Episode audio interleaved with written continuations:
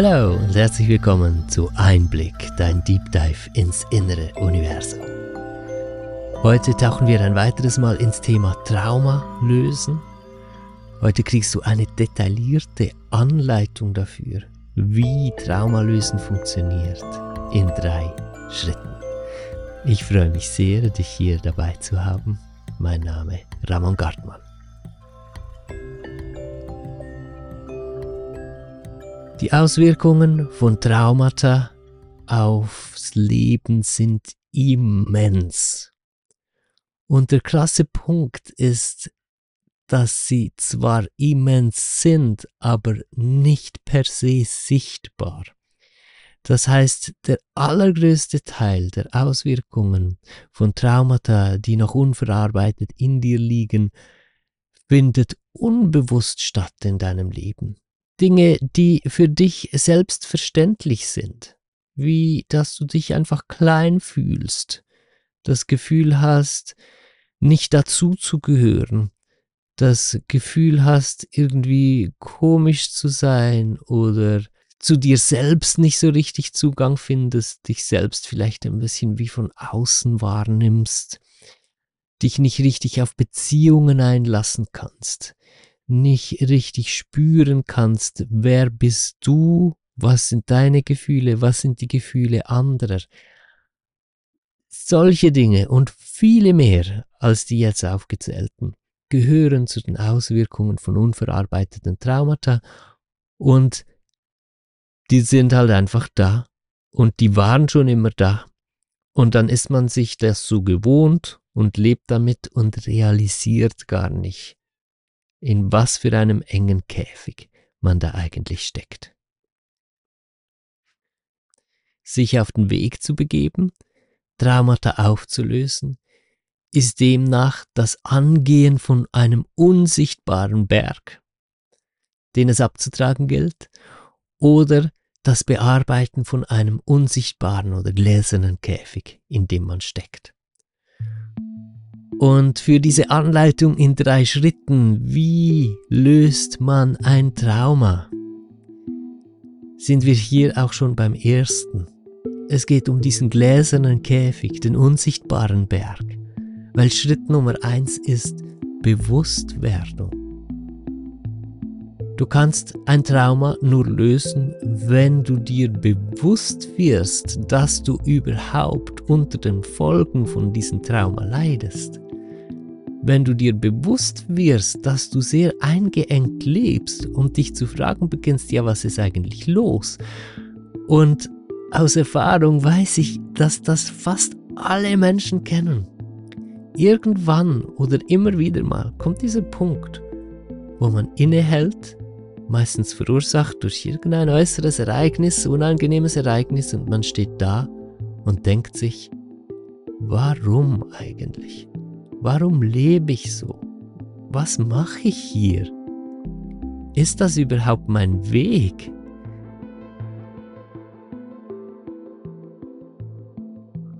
Und da fängt es an.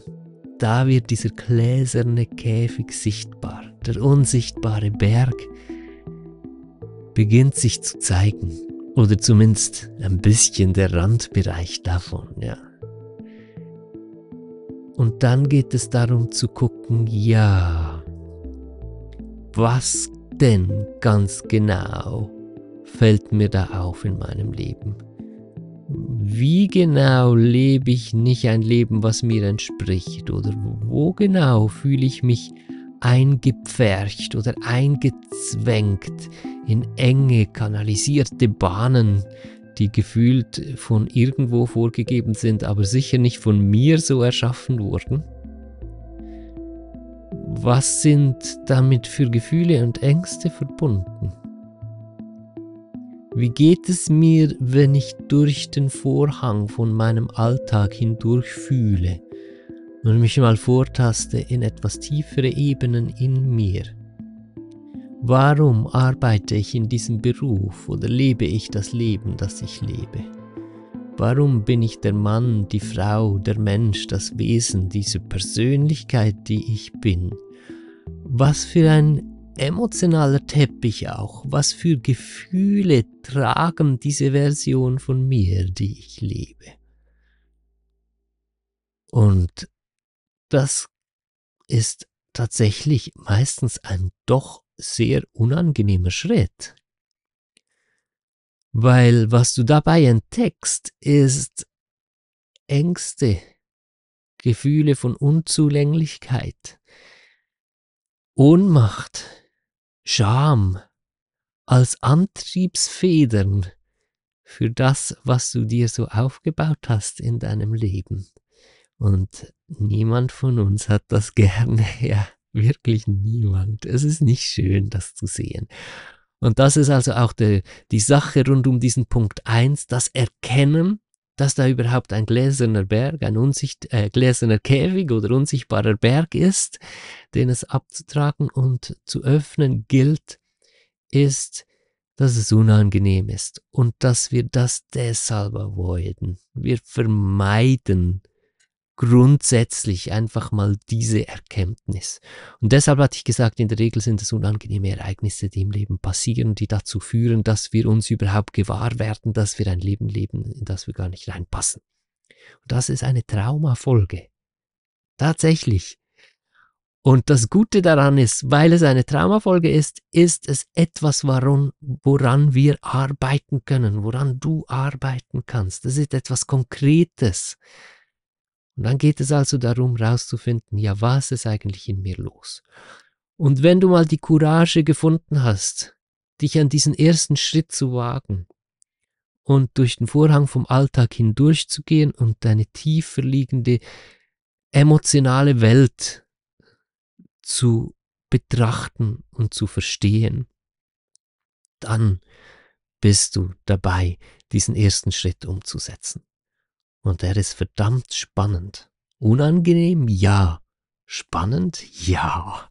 Also, man gewöhnt sich auch dran, an dieses Unangenehme. Ich kann dir aus eigener Erfahrung sagen, nach vielen, vielen Jahren so mit sich selbst arbeiten, wird es mit der Zeit ein richtiges Highlight, wieder neue, unangenehme Aspekte zu entdecken, wo man merkt, wow, krass, da ist ja nochmal so ein Hintergrund, den ich noch gar nicht gesehen hatte und eigentlich lebe ich ja diesen Aspekt von meinem Leben und meiner Persönlichkeit auch noch aus einer Traumafolge und das sind ja auch noch unangenehme Ängste und Enge und Ohnmacht und Scham und Gefühle dahinter, äh, die mich dazu bringen, so zu denken, zu fühlen und zu handeln. Und dann macht das richtig Freude, das immer weiter zu entdecken. Das heißt, wenn du bei dem Punkt anfängst und am, äh, das ist am einfachsten, zu gucken, was stimmt eigentlich nicht so in meinem Leben. Und dann, dann merkst du, ja, wenn ich ehrlich bin, ich tue immer so, als wäre ich gerne Hausfrau oder Hausmann oder ich tue so, als wäre ich gerne in diesem Beruf und äh, in jenem. Und eigentlich, wenn ich ehrlich bin, merke ich, ich tue das nur, um es weiter tun zu können. Aber wenn ich jetzt ganz ehrlich einfach die Freiheit hätte zu wählen, was ich mit meinem Leben machen wollen würde, dann merke ich, ich habe eine wahnsinnige Sehnsucht, eine Leere, irgendetwas fehlt, da ist ein Vakuum und das, was ich tue, füllt dieses Vakuum nicht. Das kann sich also auf äh, Beruf wie Hausmann, Hausfrau und andere berufliche Tätigkeiten äh, ähm, beziehen, aber natürlich auch auf soziale Umgebungen, auf Freundschaften äh, und äh, Dinge allgemein, die du so tust. Und dann erkennst du da drin die Dinge, die du eigentlich, wenn du ehrlich bist, gar nicht so tun möchtest und dann gleitest du da mal durch. Das braucht Zeit. Das geht nicht so schnell, schnell. Ja? Das ist wirklich ähm, akribische Forschungsarbeit mit dir selbst, wo du dann guckst, ja, okay, jetzt fange ich mir an zuzugeben, dass ich in diesem und jenem Bereich gar nicht das Leben lebe, das ich gerne leben möchte. Jetzt gucke ich mal, warum. Und dann denkst du dir vielleicht, oh ja, eigentlich würde ich viel lieber etwas anderes machen als diesen Beruf. Und dann guckst du, ja, was für Gefühle kommen denn da sofort auf? Nebst der Freude, die du vielleicht empfindest, wenn du denkst, ah, wenn ich was machen würde, was so richtig zu mir passt, merkst du schnell, ah, das sind auch Ängste, etwas, nein, da, da fühle ich mich sofort klein. da fühle ich mich sofort scheiße, als, als wäre ich nicht gut genug, als wäre ich es gar nicht wert, etwas zu tun, was wirklich mir entspricht. Als wäre es anmaßend, überhaupt zu denken, dass ich etwas, ja, wie so besondere Fähigkeiten hätte, die mich ausmachen und damit könnte ich in die Welt gehen. Und dann hast du schon eine super Fährte, wenn du an, an diese Punkte kommst und erkennst, okay, da habe ich Minderwertigkeitsgefühle und Scham und Ohnmacht und so weiter.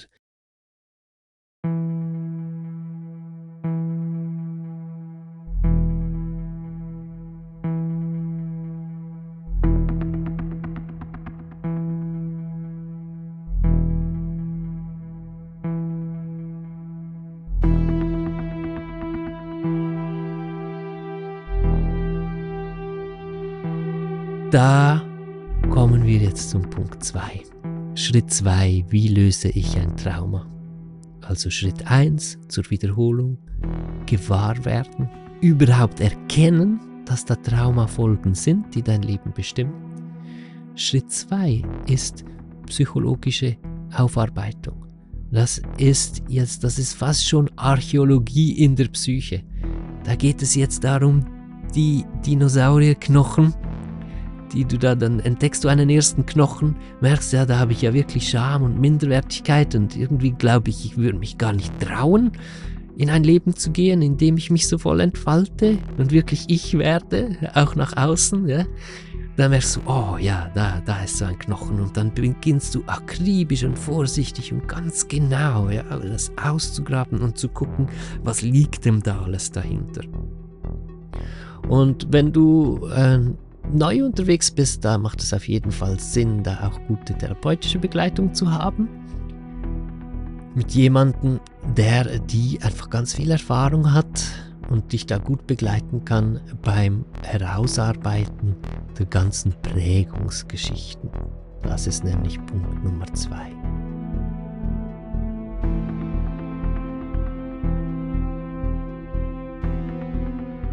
Die Prägungen, also die eigentlich dramatischen Ereignisse zu entdecken und die Muster zu verstehen, die damit verbunden sind. Erst hast du ein Gefühl. Du merkst zum Beispiel das Gefühl von Minderwertigkeit. Dass du merkst, okay, ich fühle mich eigentlich gar nicht gut genug, um ein Leben zu leben, in dem ich das mache, was mir wirklich entspricht. Dann gehst du da schon meditativ damit in Kontakt, ja. Also wenn ich sage, das ist akribische Forschungsarbeit, dann ist das nicht gemeint, dass deine Werkzeuge rein mental sind, sondern das geht um Hingabe, um emotional sich auch auf sich selbst einzulassen und das ist bereits ein meditativer Zustand. Weil die emotionale Wahrnehmung von sich selbst, die öffnet sich nur in einem tiefer entspannten Zustand. Und Entspannung braucht viel Zeit. Das ist so eine Atmosphäre, in die du hineinfindest, eine bestimmte innere Ausrichtung, in die du hineinfindest, wo du immer mehr in einen Zustand kommst, in dem sich dir deine Gefühle auch mehr und mehr offenbaren können. Und Erinnerungen, das weißt du vielleicht, die sind immer verknüpft mit Gefühlen also auch äh, neurologisch nachvollziehbar. Wir äh, accessen zuerst die Gefühle und dann mit den Gefühlen kommen die Bilder und Erinnerungen. Das heißt, die Erinnerungen sind angekoppelt an Gefühle. Das heißt, der Weg geht über die Gefühle. Du nimmst dir Zeit für diese Gefühle. Erst macht es natürlich Angst, mit einem Gefühl von zum Beispiel Minderwertigkeit in Kontakt zu sein denkst, scheiße, das ist ein Strudel, was, wenn der mich runterzieht. Je mehr du aber diese meditative, entspannte Herangehensweise verinnerlichst, wo du merkst, hey, ich kann mit diesem Gefühl auch ruhig sitzen. Ich muss gar nicht in Aktionismus verfallen, panisch irgendwie versuchen, das wegzumachen, sondern wenn ich ganz ruhig werde, dann wird auch dieses Gefühl in mir ruhig. Die ganze Situation entspannt sich. Ich entspanne mich also entspannt sich logischerweise auch mein innerer Raum, mein emotionales Befinden. Und in dieser Entspannung merke ich, okay, ich kann mehr und mehr mit meinem Gefühl von Ohnmacht, von Minderwertigkeit, von Scham, von Angst sein. Ich kann einfach da sein damit. Und das alleine schon ist ein wahnsinnig schönes Erlebnis. Mit den eigenen Gefühlen, mit Gefühlen, vor denen du dich bisher gefürchtet hast, nun sein zu können, ist schon sehr, sehr befreiend. Und jetzt wirst du folgende Erfahrung machen. Diese Gefühle sprechen. Wie gesagt, Erinnerungen, Geschichten sind gekoppelt an Gefühle. Wenn du die Gefühle zulassen kannst, dann kommen auch die Zusammenhänge dazu. Und das Wichtige da ist, den Fokus in der Entspannung zu halten. Weil vor allem am Anfang, wenn du anfängst mit dieser Arbeit, was passiert, wenn dann Geschichten und Erinnerungen dazukommen zu den Gefühlen, dann switchst du rüber auf die mentale Ebene und sagst so, ja, ja, ja, da ist etwas, okay, warum, was ist da passiert, wer war schuld? Und zack, bist du raus aus der Entspannung und nicht mehr in diesem meditativen, zentrierten Gefühlsberührungszustand. Und da geht es darum, das zu üben, in dieser Ruhe zu bleiben, Erkenntnisse, Zusammenhänge, wenn die hochsteigen, auch einfach so hochsteigen zu lassen. Und dann merkst du auch immer mehr, okay, du kannst auch Vertrauen drauf haben, dass die sich richtig zusammenfügen und das musst du gar nicht angespannt und angestrengt aus deinem Kopf machen, sondern das Ganze fügt sich viel besser zusammen, wenn du in dieser Ruhe bleibst. Einfach der Vollständigkeit halber, ein ganz wichtiger Punkt ist natürlich, dass die Fähigkeit mit extremen Gefühlen in diesem ruhigen Zustand zu bleiben, etwas ist, was du dir über Jahre aufbaust. Also die Vorstellung, dass du das jetzt so umsetzt, wie ich es hier beschreibe, und in drei Monaten hast du deine Traumata gelöst, die ist höchst unrealistisch.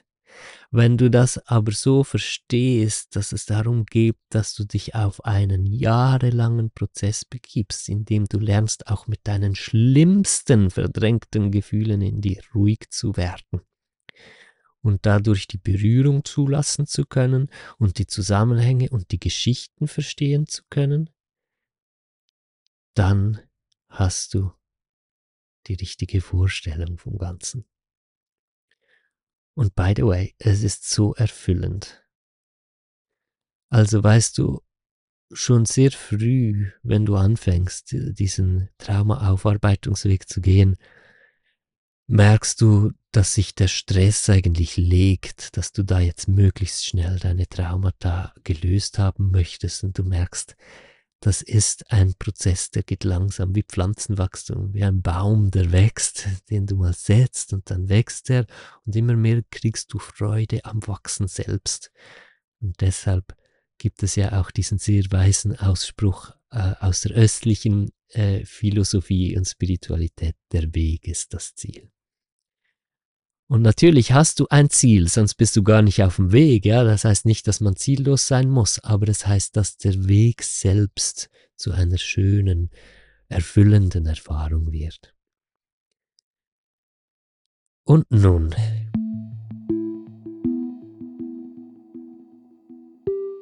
Gehen wir ein paar Jahre vorwärts, ja? sagen wir, du hast dir diese Zeit genommen, du äh, hast immer mehr verstanden, welche äh, starken Emotionen in dir liegen, wo die in dir liegen, mit was für Geschichten die zusammenhängen. Du verstehst deine Lebensgeschichte nun immer besser und besser.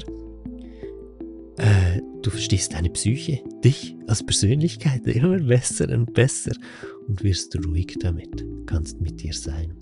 Aber wo, an welchem Punkt jetzt löst sich denn nun ein Trauma?